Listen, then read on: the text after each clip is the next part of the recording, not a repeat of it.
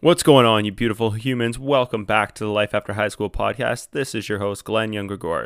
I'm grateful and stoked that you are here to listen to my conversation with the exceptional John Mann. The goal of these conversations is to learn from unique people's stories and experiences. These conversations are all centered on the topic of growth and personal development and what it means to get better every day and achieve our wildest goals. One of my goals is to rank on iTunes and Spotify. So how you can help me with that is by giving the podcast a 5-star rating, leaving a review, and please don't forget to leave your Instagram handle in the review so I can give you a shout out on the next podcast. Thank you very much and enjoy the show. It's the Life After High School podcast. Awesome. So, John, I'm really looking forward to this, man. I think the few times we've been able to speak before, and it's funny, I want to share this with you right away before we get into this. But as I was kind of looking through and doing research and whatnot and kind of diving down into, I guess, your past in a weird way, I came across something interesting that I wanted to mention to you. For somebody who's rarely, if ever, in front of the camera and who's more behind the scenes, you're very well spoken and articulate. And it's kind of like really impressive. Like, you're really well read. And I just wanted to share that with you before we get into that, because I was really impressed. Well, he's not in front of the camera, but he speaks better than most people I talk to. So. Geez. Well, I'm speechless. That's what a way to start. I think that's that's a compliment to my parents for sure. Like, they put a lot of stock into, my mom told me early on that she, for the rest of my life, will always, any book that I want, she'll buy it for me. Like, and that was the deal since I was a kid too. Like, any book I wanted, it was like her go-to. As far as she put up with video games, and she was pretty like accepting of me getting into film as well. But she always said, like, any book, she'd buy it. She reads about 100 books a year in her retirement, and she's just like a bookworm. And my dad had some pretty public facing jobs through his career as well. So I kind of grew up around someone who was I don't want to say he was in the public eye, but he certainly had some public facing jobs. And I started out in theater. Like, I was a theater kid from probably the age of like 10 until 15 or so. And then just kind of fell out of it. Sports became bigger part of my life at that time, and theater got kind of squeezed out, but I guess all of those things kind of point to that. I don't know if anyone's ever told me that before, so I appreciate it. Thank you. Amazing. Yeah, no worries at all. No worries at all. I mean it. So take us through, kind of, maybe for people who don't know you or aren't familiar, take us through kind of your process or your story, leaving from like post-secondary era kind of until like where we are now, and then we'll kind of go back through it. Cool. Yeah. So I grew up in Fredericton, New Brunswick, and then went to school at Acadia University, which is just a side note about Acadia. It's where I met my writing and producing partner, Rob Ramsey, who is a fan of the show or friend of the show. Sorry. Fan also, I'm sure. Amazing.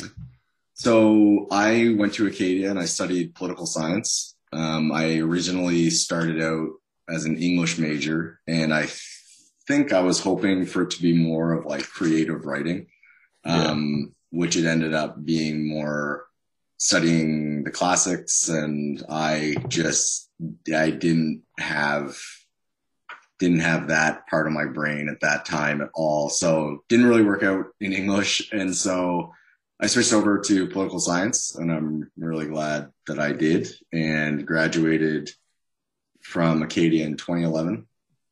And then in 2013, I studied screenwriting with the New York Film Academy.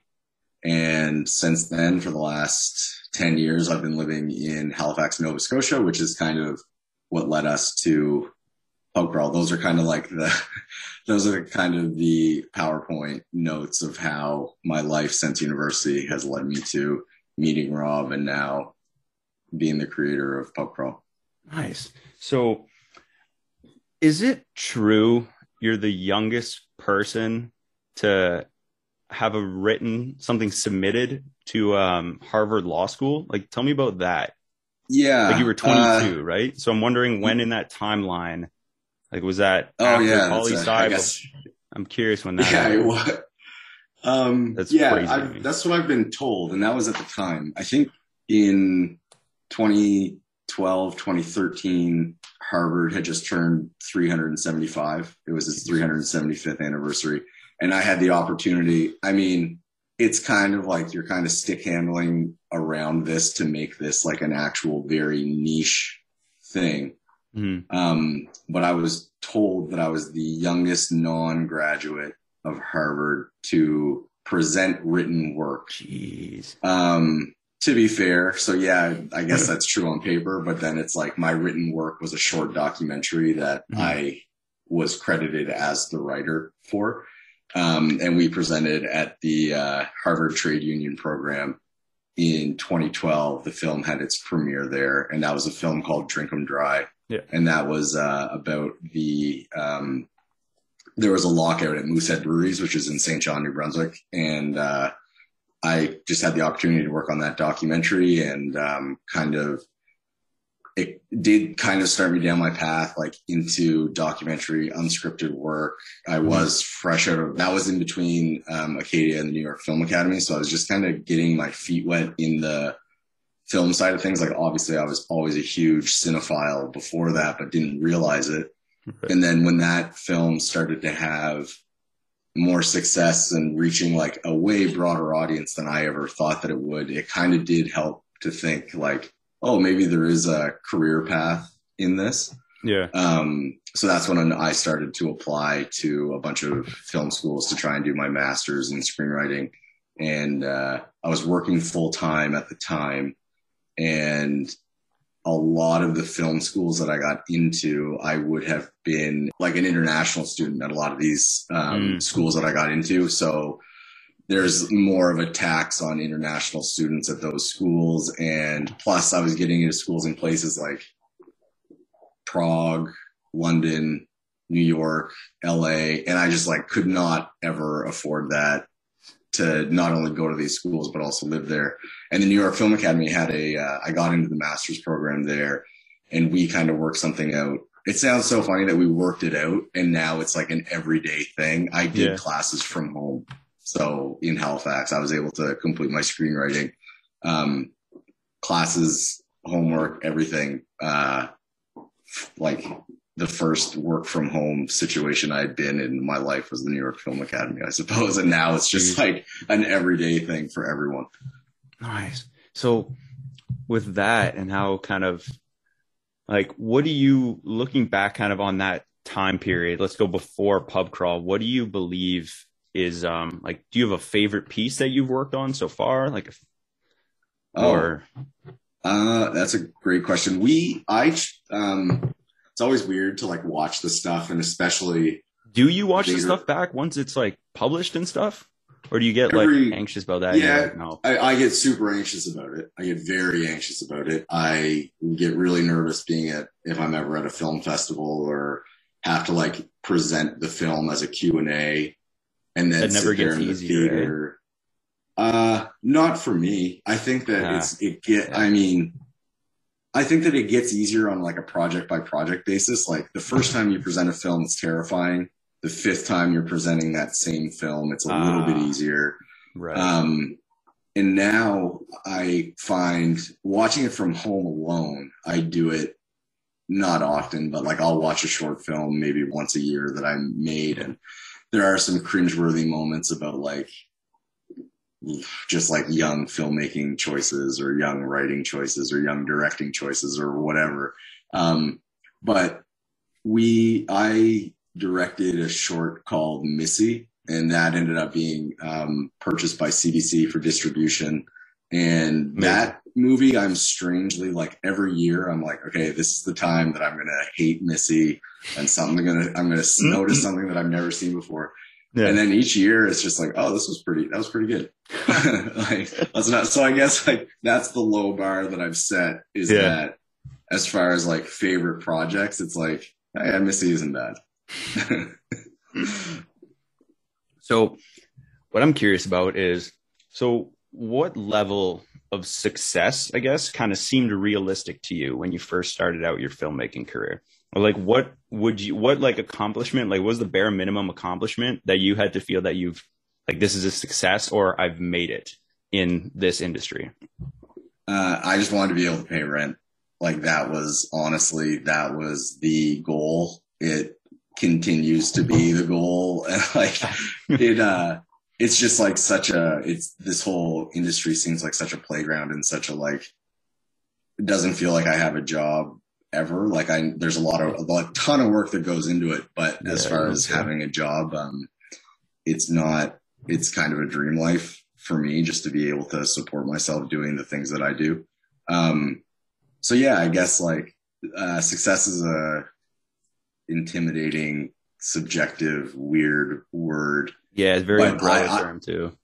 Yeah, I was always just like really excited to be involved and be on set and see things behind the scenes. Like, I fell in love with movies right around the time the DVDs came out, and they started all of a sudden having like bonus features. Yeah. So I got to see like behind the scenes of how movies were being made when I was like in grade 7, and like very being able to be influenced by that kind of stuff. That's where I was interested in movies before that. But then when that stuff came out, I was like sold, and like watching a DVD, like the perfect storm, and then being able to watch like the bonus features on that. I was just like completely blown away, and just always wanted to be around other people. Like, I grew up playing team sports, so that was always a big thing for me, and my family's really close, and I always just wanted to be around cool, funny people. Right. And so that has always just kind of stuck with me as far as success goes. Like, I feel very successful in the sense that I get to do this every day and make shows with my friends and make movies with my friends, and hopefully try and tell stories that people otherwise wouldn't be able to see or hear. And, yeah, super fortunate. I think looking in from an outsider into the industry, it seems like a lot of fun. Like, yes, there's the work aspect to it. That's kind of synonymous with anything you're doing, especially if you're trying to make something out of that industry.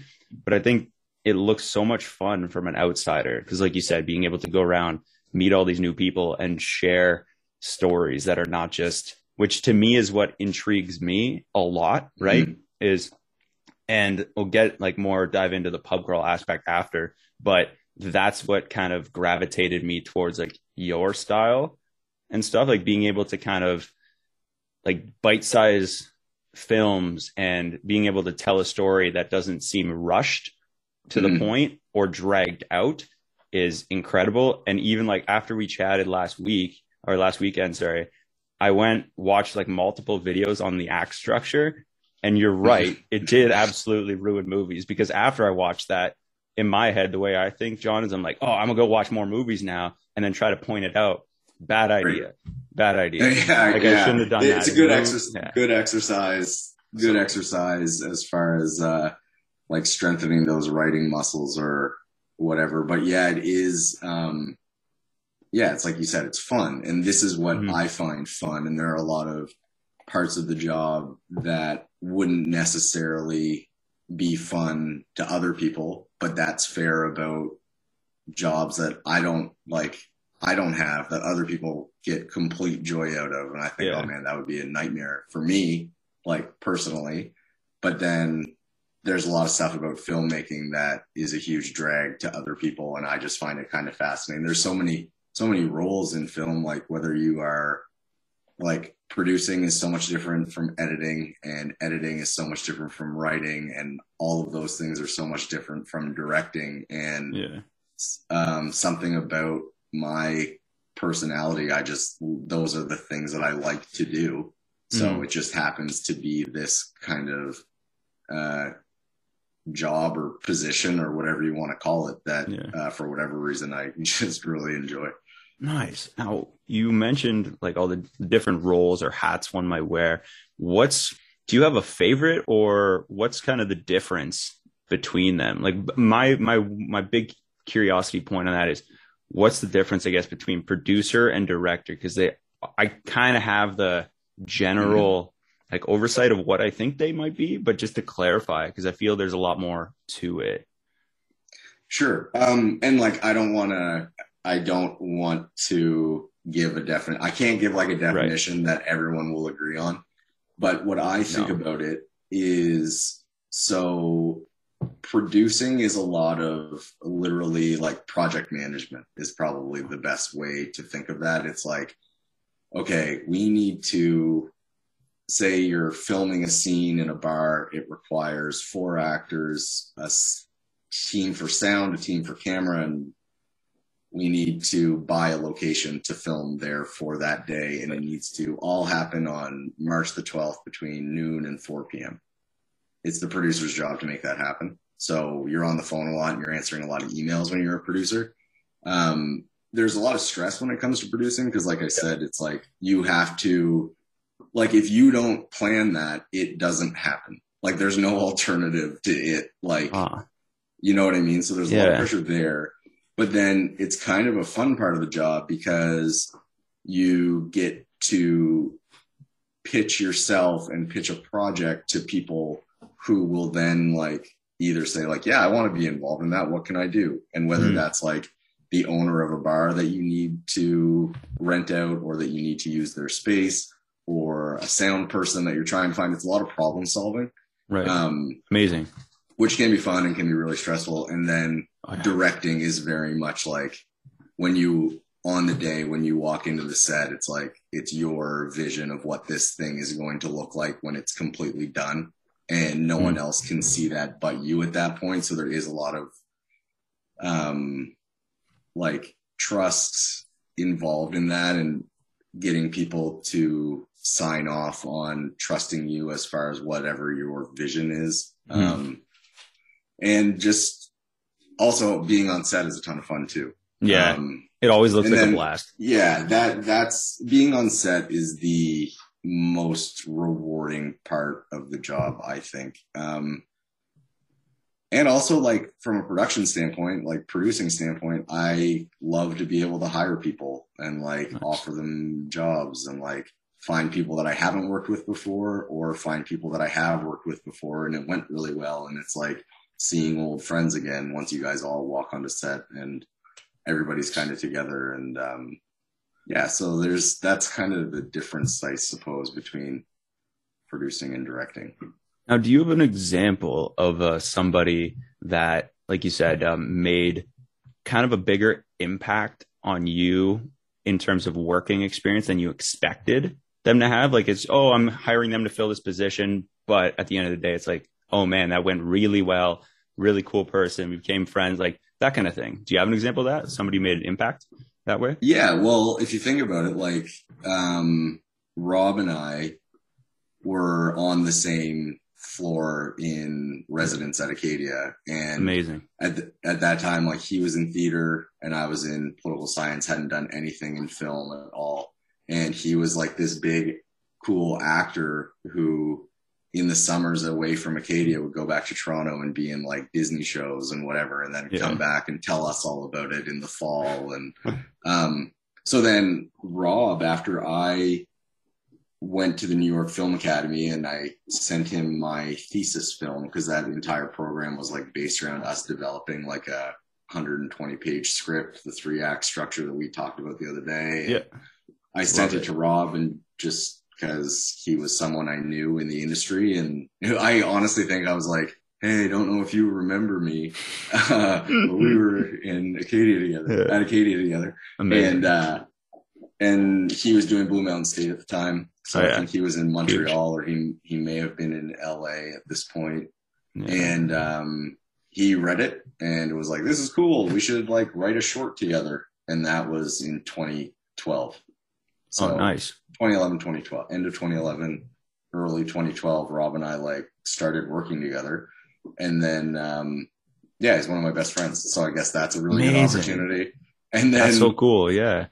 From like the other end of the spectrum is my best friend growing up is a guy named Mike Corby. And Mike and I, looking back, we were talking to somebody like this week, we were like, yeah, I guess looking back, like we went to a lot of movies as kids and like rented a lot of movies and went to Blockbuster a lot. And then,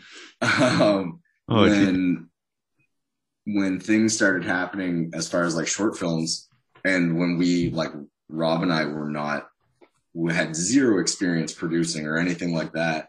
We made a short film. And Mike was like, yeah, I'll come down and I can help. Like, I'll do whatever you need me to do. Like, yeah. I'll drive people. I'll pick up coffees in the morning, whatever.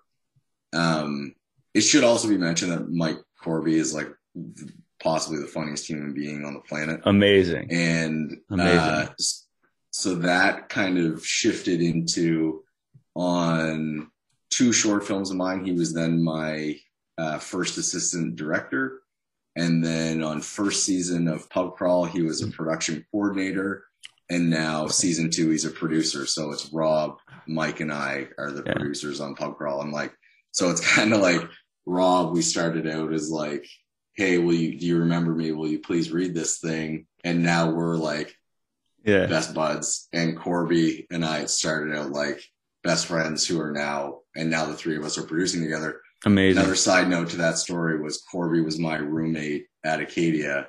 So he also knew Rob as long as I had. So the three of us working together is pretty like, pretty easy. You know what I mean? Like my meetings that I have are with Corby and Rob. So it's a blessing to work with those two. Now, from what you're saying and from like a couple conversations I've had with Rob in the past, how do you guys like focus and get work done? Because it sounds like you're just like it sounds like a blast, but at the same time, like, oh, does that not take away from, because I have friends who I've done work with and we get nothing done in the time. So I'm wondering how you manage to kind of compartmentalize the friendship. It's that's it's hard. It's really hard, because what Rob and I try and do is like, we speak every day and Zoom calls are hard to get work done or focus on or whatever. So once a year we try to get together like for a week,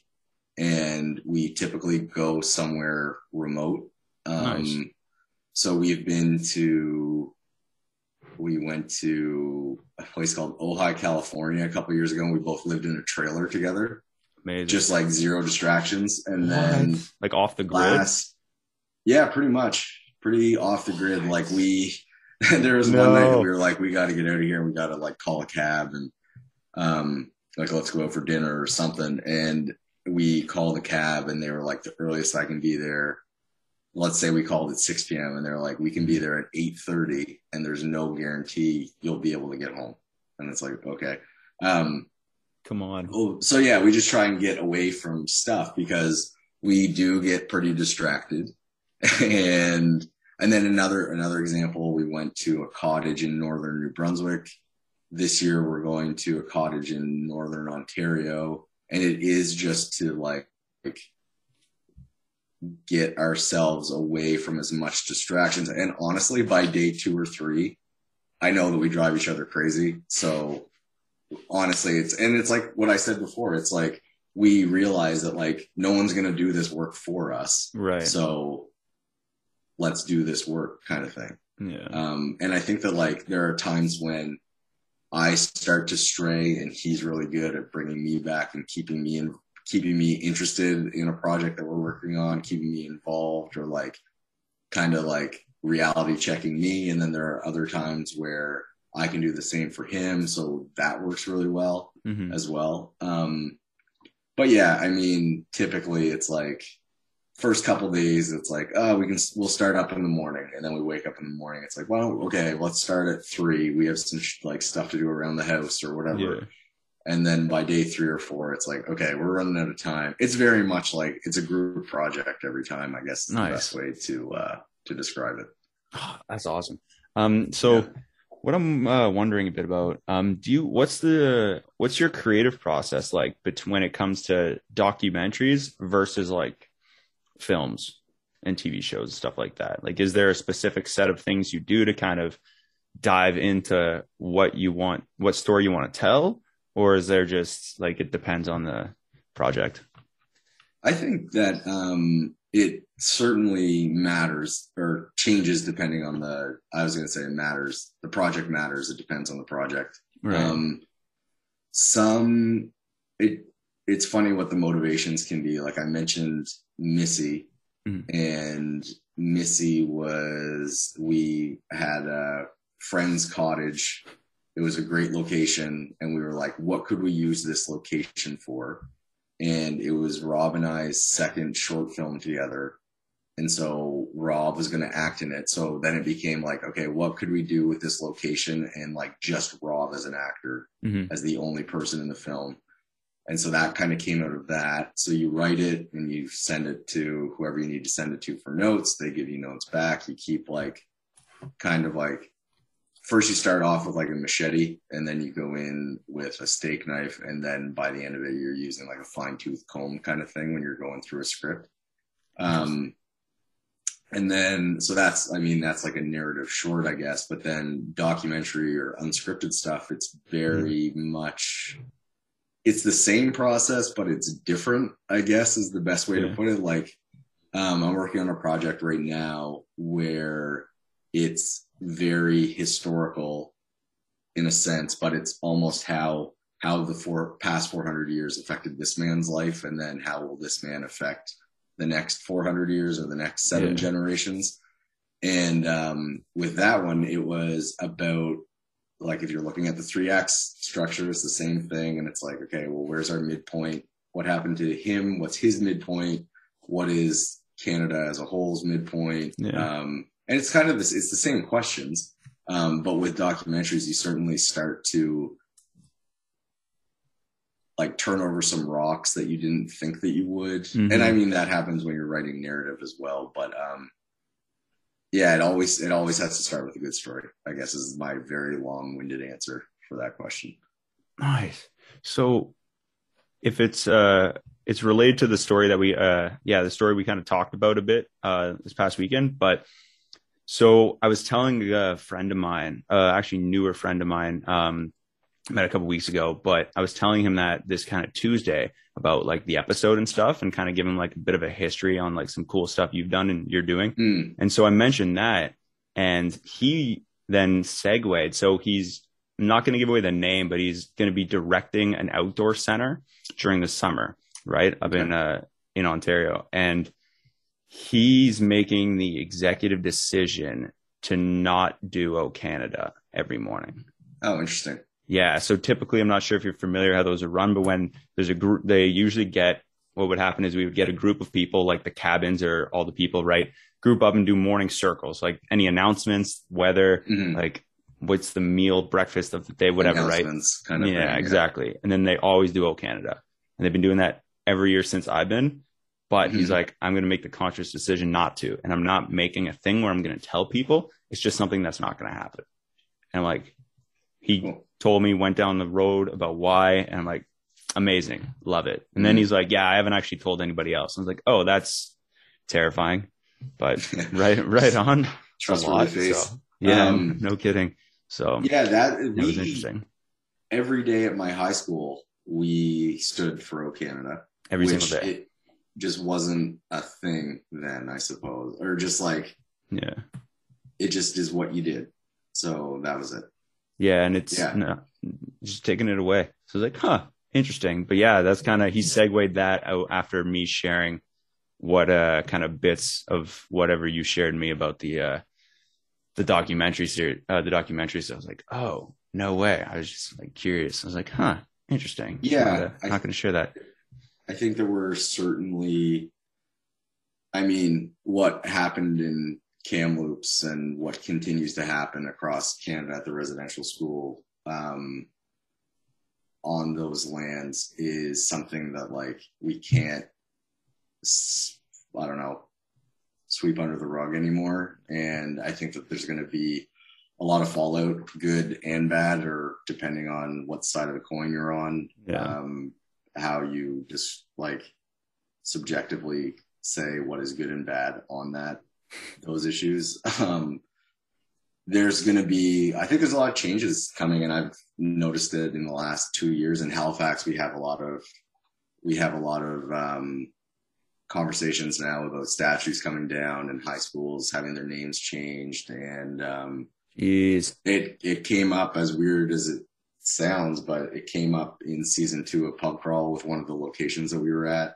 And you, like I said, you just need to be able to show people stories that they won't typically otherwise hear. Mm-hmm. And I think I am hopeful that people are empathetic enough that it won't be them being hit out of left field when they start to hear about some of these things. So when we submitted that particular episode for season 2 mm-hmm. To Bell, I was nervous only in the sense because it was like complete right turn on the fun Irish bars that we typically go to, or like the big Friday nights that we have in Halifax. And that is what the show has become, which is great. And we should celebrate those places, but we couldn't ignore the true history of some of these places. So I was a little bit nervous that we had kind of taken a right turn for one particular episode.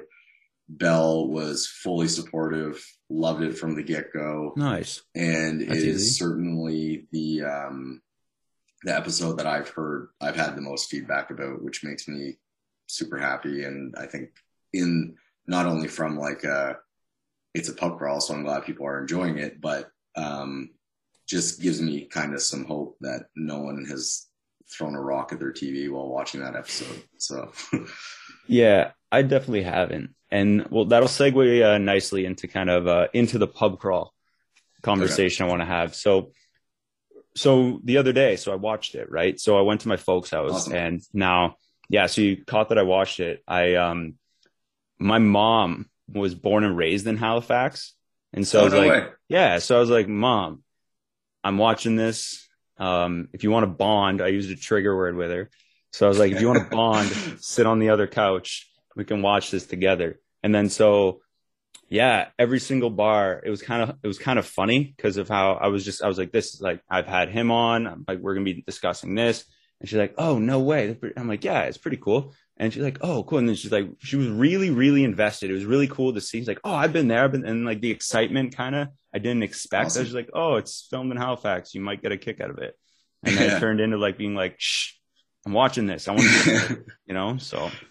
You know, what's funny is that one thing that we didn't aim for, but mm-hmm. was great about season 1, and then I'm sure it's happening with season 2 as well, was that we had a lot of people say, like, people from out west saying that, like, oh, my dad went to SMU, or my mom went to Dal in the 70s or the 80s, and they see an episode like the Lower Deck and they're like, oh my god, I haven't been there since 1984, it looks the exact same. And like those kind of stories are like, yeah, just buddies who we didn't even think of, like what we weren't expecting were, we thought of a lot of people like, okay, Halifax will be a pretty like good audience for us, Nova Scotia, the Maritimes, maybe people who left Halifax and now live in Toronto or Vancouver or whatever, we'll get them.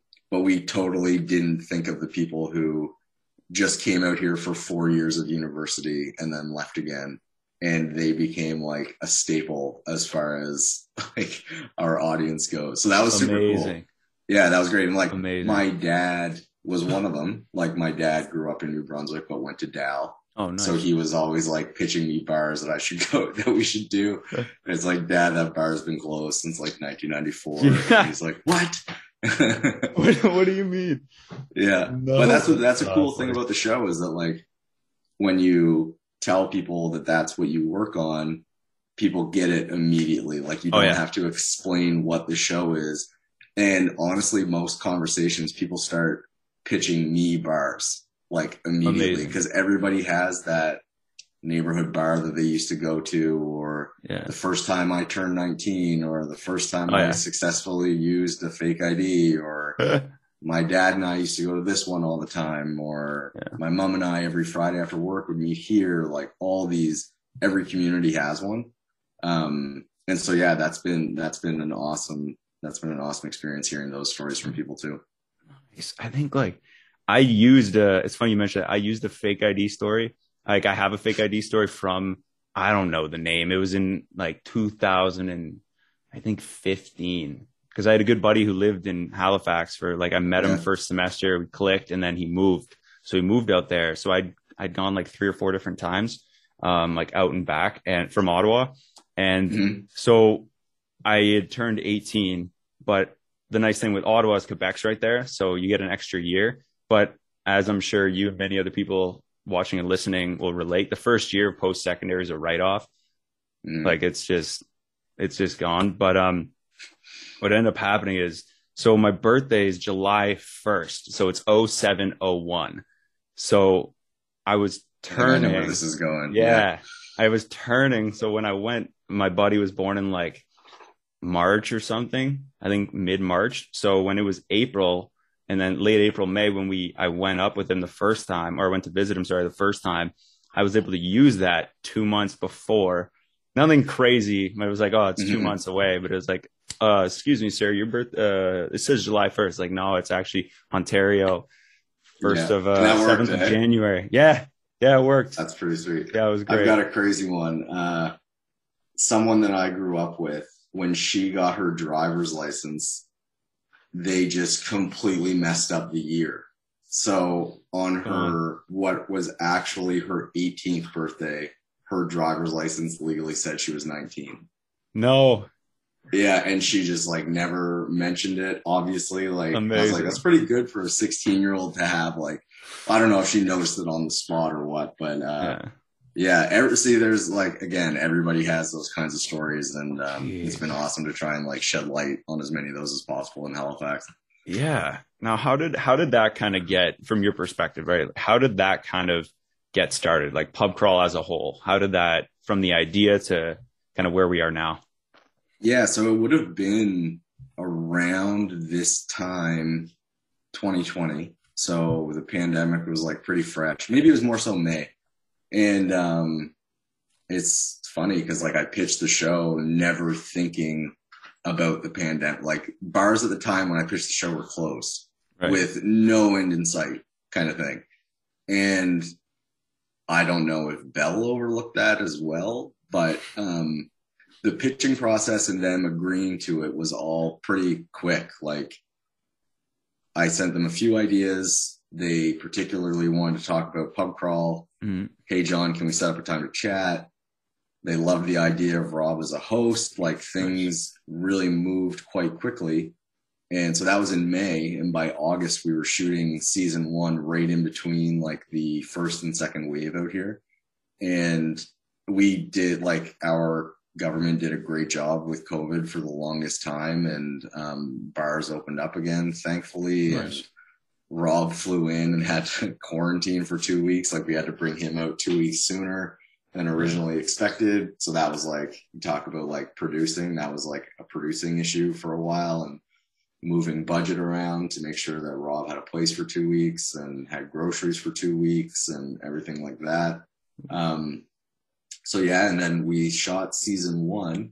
And what was great about season 1 is that we went to these bars with we had nothing other than we have a show with Bell and this is what we're up to. And we'd really like to come film here. And all of them to a T were like, yeah, immediately. Yes, please. I think that they needed a bit of good news kind of thing. Like they needed a positive story. Yeah. So they were all so enthusiastic about having us in. They were all great. And then with season 2, when we actually had we got word from Bell that we were renewed, that was amazing. It was amazing for like 10 minutes, and then we were like, oh man, we gotta get back to work. Like we gotta make a season 2 now. And so we started going out to other bars, and it was much I don't want to say it wasn't any easier, but it was much simpler to be able to say, like, we have a show. Some of them had seen it, which was awesome. Nice. And the pitching to bars for season 2 was much easier because we were like, hey, here are the episodes from season 1. If you want to be involved, we would love to chat with you. And nice. And our goal with season 2 was like, we didn't want to recreate the wheel at all, but we wanted to just make it that 10 to 15% better. We wanted to just like take the show to the next level, We were able to secure some like famous Haligonians as far as like the locals go. And the way that the show works is Rob starts an episode and goes into a bar and chats with like a manager or an owner or whoever, and then starts talking to someone typically just at the other end of the bar. And then that person is a local who that's their watering hole kind of thing. And then they suggest the next bar, and that sends Rob on the pub crawl. So this season we were able to get some like higher profile Haligonians who had seen the show and liked the show or had reached out. And it just became like, it was a bit more fun of a process because we all knew what we were doing, and we all knew what worked from season one and what didn't. And it made each day a little bit all like they weren't 12-hour days anymore. They were 8-hour days because we knew we didn't have to dedicate so much time over here. We could dedicate it to here or whatever. Like the schedule became easier. And now we're able to just try and promote this show as much as possible. And hopefully we get a ton of people to watch it, and hopefully the majority of them like it. Yeah. Well, I hope so too. Like I'm rooting for you guys for sure. Thank you. Yeah, man, for sure. My two favorite parts, I'm going to openly tell you right now. One, they're tied, like they're for whatever reason, but Rob's lines at the beginning. Oh yeah. Like over the B-roll, like just the one-liners. I think he said tap the keg. He said carpe dead, and just like a couple things. There are a couple different ones he used. I can't quite remember exactly. Crappy DM. Yeah.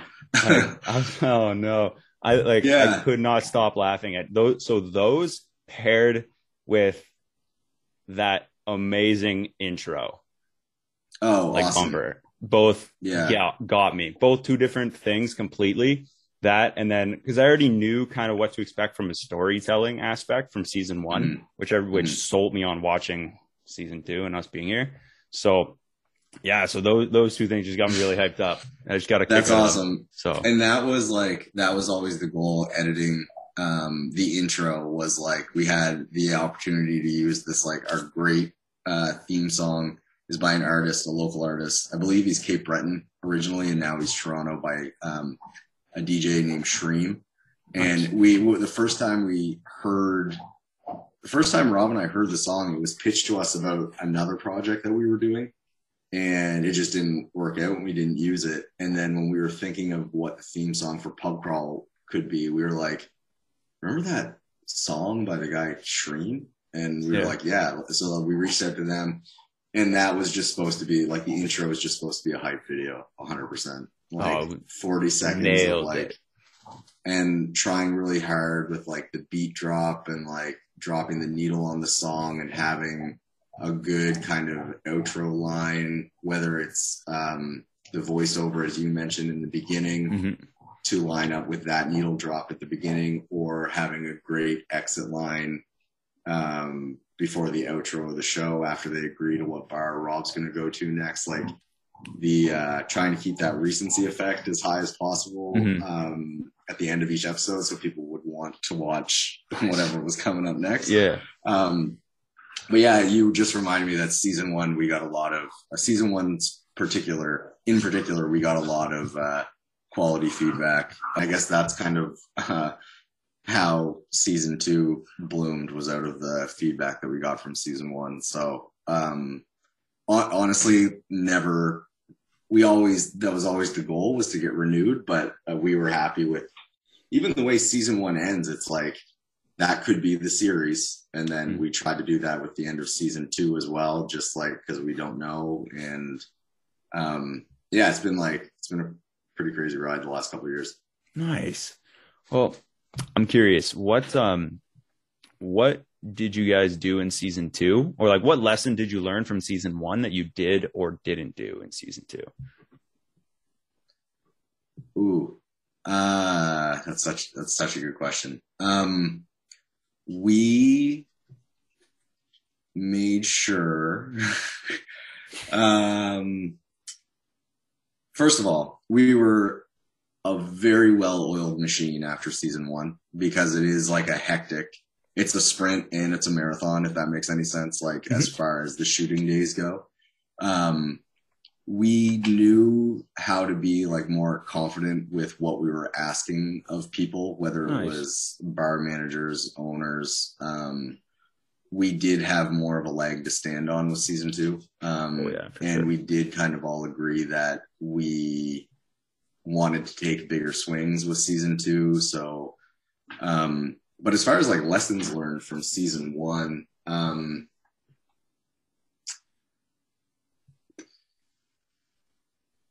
I think that we did a good job. Like, we never really dealt with any diva bar owners. Amazing. Which was like pure luck season one, but also there was one bar in particular that the community, so we've done 13 bars at this point, and I've gotten to know the owners and the managers for each of these locations, and they're all great people.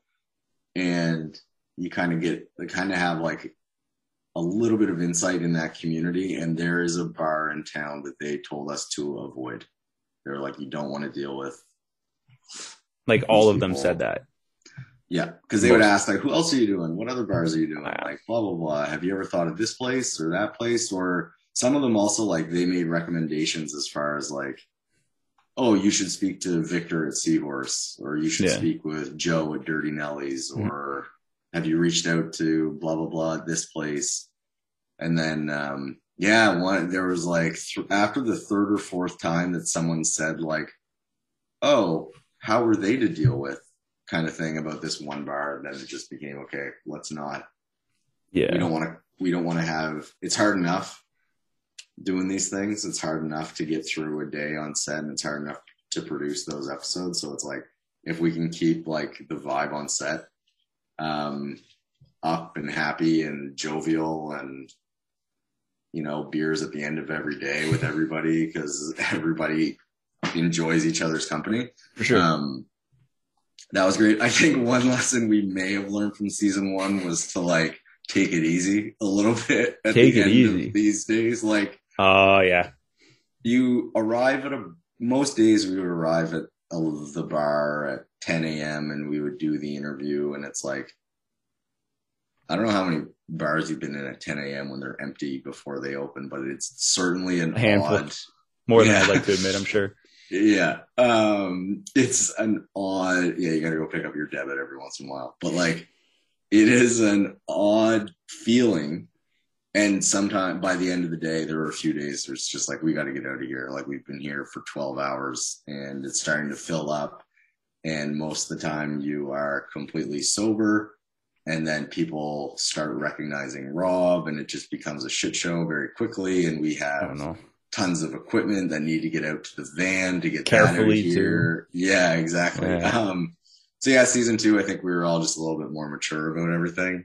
Nice. As far as like wrapping up the end of the day. Not to say though, there were like the night that we filmed an episode at Dirty Nelly's on a Saturday, and then we had Sunday and Monday off. Nice. And the owners and the managers at Dirty Nelly's were so supportive and so happy for us to be there that they got us a table that night with, it's like they had a live band and everything. And it was, that was a big late Saturday night. Amazing. Amazing. Yeah. So why, so for people who don't know, it's about, Pub Crawl is about 6-7 episode seasons, right? 12 to like 15 minute long episodes designed to be, and Rob said this, I believe it was a while ago we chatted, but it's meant to be bingeable. Oh, totally. Yeah. Right? Like, yeah. I think the best compliment maybe my favorite compliment or feedback is that people said that they would hear about the show on a Saturday night out with friends, and then they would watch it the next morning on the couch, kind of thing. Amazing. And each episode, as mentioned, like, they do roll into each other very well, where at the end of the Dirty Nelly's episode, someone says Barely's, and a minute and a half later, we're there with Rob speaking with the manager at the start of episode 4, kind of thing. So yeah, definitely, like, that's a really, really good way of putting it. And like you mentioned, like, short form filmmaking and short form storytelling is so important. Yeah. And they're obviously, like, I grew up watching the 3-act Hollywood 90-minute films, and I love those to death.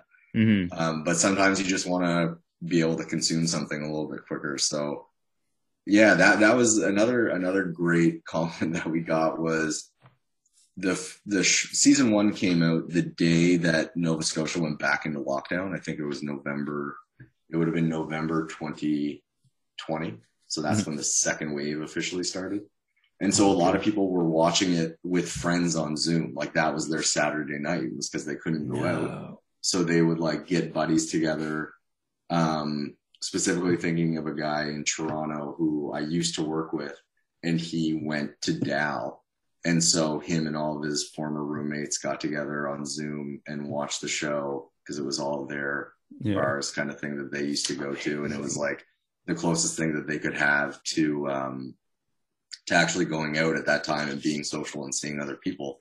So, yeah, that was super cool. And they use it as, like, their pre-drink thing. So nice. Season two, we leaned into that a bit, and we have, like, an official drinking game for season two. Yes. And yeah. Amazing. Bingeable. Yeah. That was the trigger word. And I was like, it's perfect. Yeah. So as kind of everything, like, not comes to an end, but I guess as everything kind of, you've done a lot of different projects, right? And worked on a lot of different things and stuff. And now, what is one thing you wish you knew before starting your own production company? How to do taxes. No, I'm just kidding. That is a good one. Important, though. I think that for a long time I was reluctant to, had just an ego about getting out and meeting people and being social, and, like, being social within the industry, like, thinking I could do it all myself, which is such bullshit. That was such a stupid thing to think.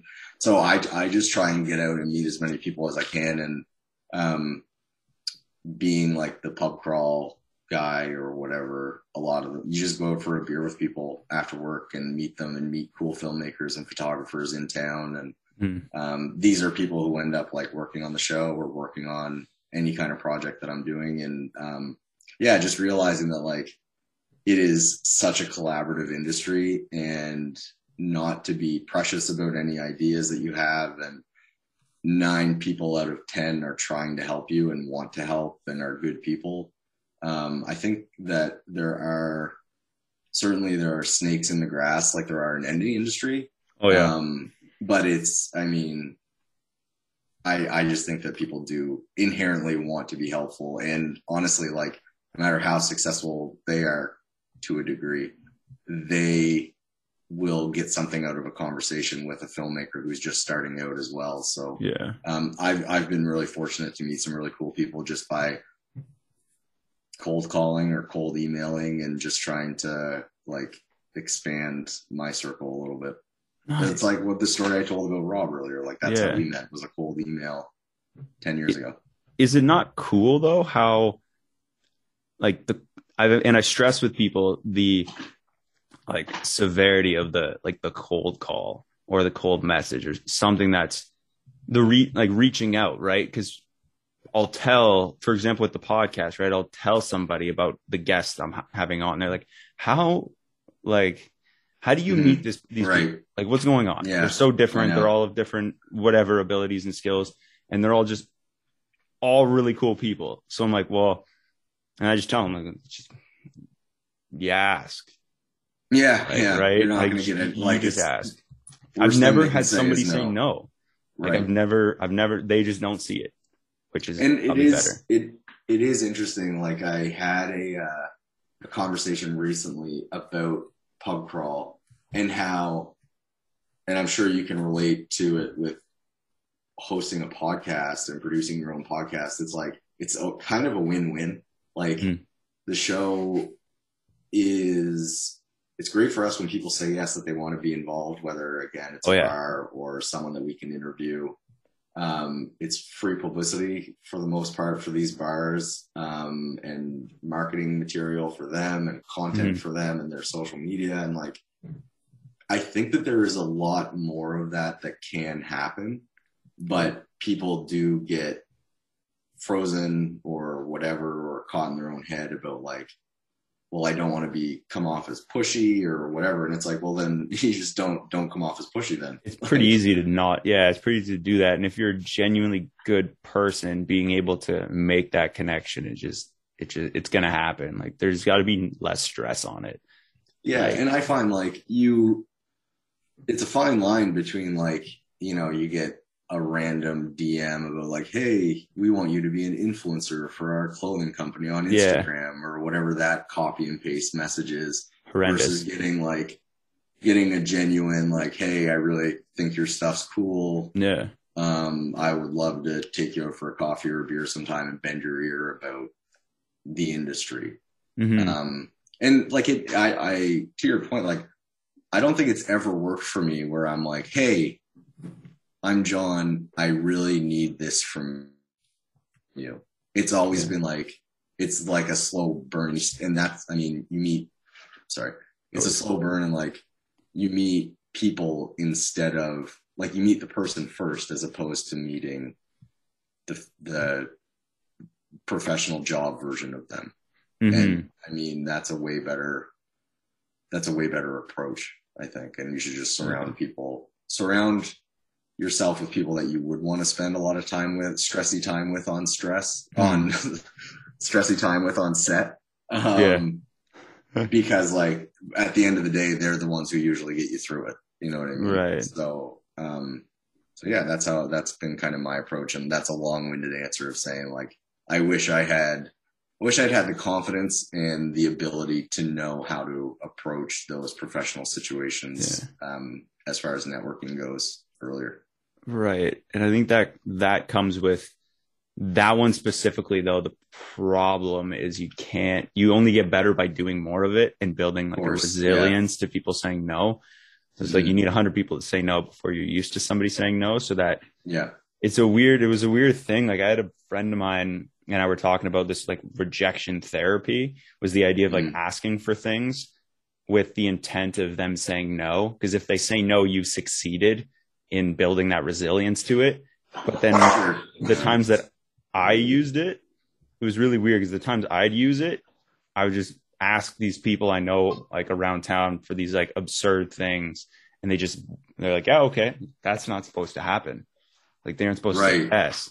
So it's stuff like that where it's like you build a resilience to it, but in the same time, you get these people saying yes to something that they're supposed to say no to.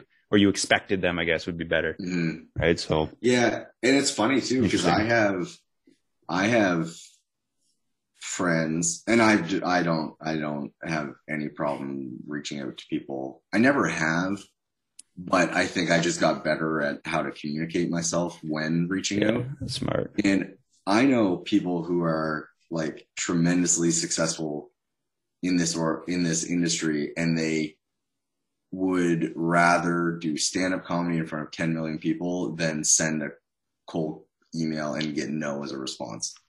Wow. Like that would just like destroy their soul to hear no, or like putting your neck out there. And it's like, at the end of the day, I mean, the stakes aren't super high in my industry. You know what I mean? Like, you hearing no from a producer that you admire isn't, no one, you know what I mean? Like it's like, let's kind of get over ourselves for a quick second. Right. But yeah, it's a skill that like you don't, or I didn't learn, or I was never told that it was a skill, I suppose is the best way to put it. But it's just business to business type networking. So as you kind of get like to wrapping the show up today, were you given a piece of advice, or what is a piece of advice that you were given when you were younger that has stayed true as you've gotten older? Like as far as like work goes, or just in? Yeah, we can go in general. Actually, we can do both, but I feel you've answered that before, earlier. So let me just think about this one for a quick sec.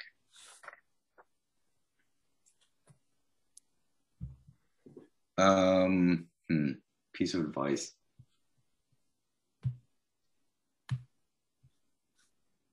There's the classic one. Like I heard it at a young age. Like if you do a job you love, you'll never work a day in your life, which like I believed for a while until you start running your own like small business. It can be very hard. Yeah. And then all of a sudden the hobby that you used to love becomes like the bane of your existence.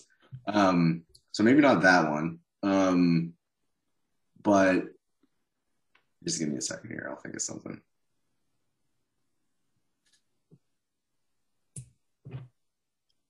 And like, it's so hard not to sound cheesy either. Oh, yeah. Here's a great one. In 2002, I went to the NHL Awards. I was in grade 7, and I went to the NHL Awards because I've had diabetes since I was 10, and the Canadian Diabetes Association used to be the major sponsor of the NHL Awards Gala. So there was a portion of like the cocktail hour or there was a dinner after or something. I was in grade 7, so I couldn't wrap my head around cocktail hours and galas and everything like that at that time. But I got to see all my hockey heroes, so it was like a grade 7's dream. It was insane. No kidding. But anyway, the portion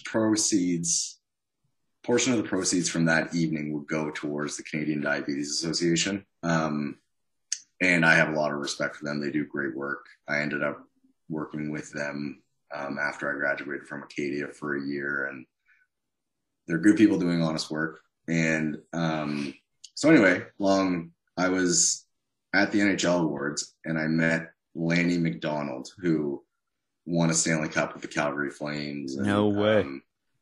Yeah, and he told me, he just said, dream big dreams. Cause like he explained that like he was just a kid from the prairies or wherever Lanny's from, kid from rural Ontario.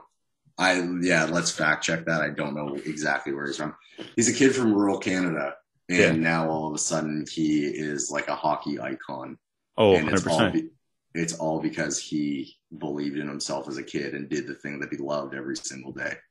That whole week was like, if I can go back and think about like one specific, like life altering thing in my life, it was going there that week. And this was something that I only realized in like the last year or so, because, I was a presenter that evening, like with Ron McLean and on stage. And it was the year that Canada had won at Salt Lake City. So it was like, I mean, Jerome McGinley scored 50 that year. It was incredible. I sat next to Daryl Sittler, whose son is also diabetic. So like we hit it off that night. Like it was just, there's not enough time to tell the stories of that. Nickelback was the live, like they were huge. Like How You're Amazing was the biggest thing in Canadian music history that year. And anyway, it showed me, it wasn't like a one-off, like I'm meeting a celebrity. I met 100 people that I've only ever seen on TV. I'm 11 years old. This is like the biggest, holy shit, 72 hours of my life. Yeah. But it was amazing how normalized it got and how quickly. And I saw the production of everything. I saw the dress rehearsal of everything. I was in the green room.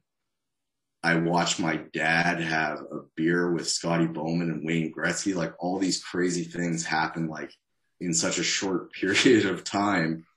And then you have all these people who are they're also seeing some of their hockey icons. You know what I mean? Like,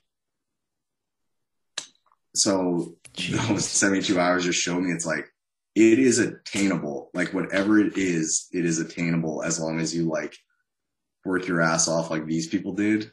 Like this world exists, I guess was the biggest takeaway for me was like, I'm sure I left that weekend being like, I'm going to play in the NHL. And then that didn't happen. But thankfully I found movies. But seeing that environment was completely life-changing. And wow. Yeah, so then the rest of my life, I just always had that in the back of my mind that like, these people exist. It does happen. It can be done. Yeah. That's incredible. Yeah. And it's not often, I don't talk about the awards that often because it's like rare that I'm like given an opportunity to speak about it. Because usually if I'm ever like in situations like these, we're talking about movies and stuff. So yeah, thank you for having me go down the memory lane. You're very welcome. Yeah, it was sick. Oh, that's incredible. I can't. Oh man, I'm trying to visualize myself in that scenario and like, wow. Yeah, to this day, it's the most nervous I've ever been in my entire life. Like I was gonna ask. It's the only time that I legitimately thought like 2 minutes before something, I was like, "Can I get out of this? Because I think I'm gonna throw up. Like I can't do this. There's no way I can do this." And then like actually walking on stage, nationally televised, everything. And then I did it. I probably blacked out the whole time, but like, and then that was a lesson too. It's like, well, you can do it. Like you can do it. You're here and you're doing it. So yeah, just a lot of life lessons that came out of that week. And I was able to go, I went to the show, my dad came up with me and my dad's a huge hockey fan. Like we just both had like the time of our lives that time. And we always joke around that like, I think it was my 19th. No, it wouldn't have been my 19th, but when they switched it to Vegas, now the NHL awards are always in Vegas. It's like, that would have been cool if I was 19 and in Vegas or 21 and in Vegas, but like, I'll take the 11-year-old learning all those things and meeting these like, absolute legends. Yeah. It was nuts. Jeez, man. That's really cool. Yeah. That's really cool. So as we kind of come to the end, where can people find you? Where can people connect with you? Where can people read about you? Where can people see your films, hear from you? Okay. Red carpet's yours. I'm just going to double check something super quick. I always get my work Instagram mixed up, whether like what the actual handle is, which is terrible. I don't run it anymore, which is great, but it's terrible that I don't know it.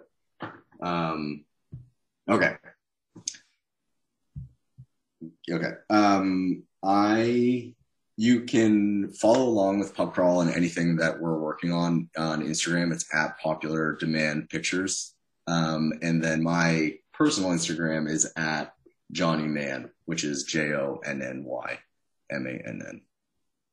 Nice. So I really appreciate you being able to do this today.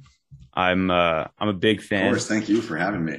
Yeah, no worries. I'm a big fan. I'm really glad I was able to talk with you, pick your brain, and I look forward to chat with you in the future. So thank you very much for coming on the show, John. Anytime. Right, appreciate it. Thank you.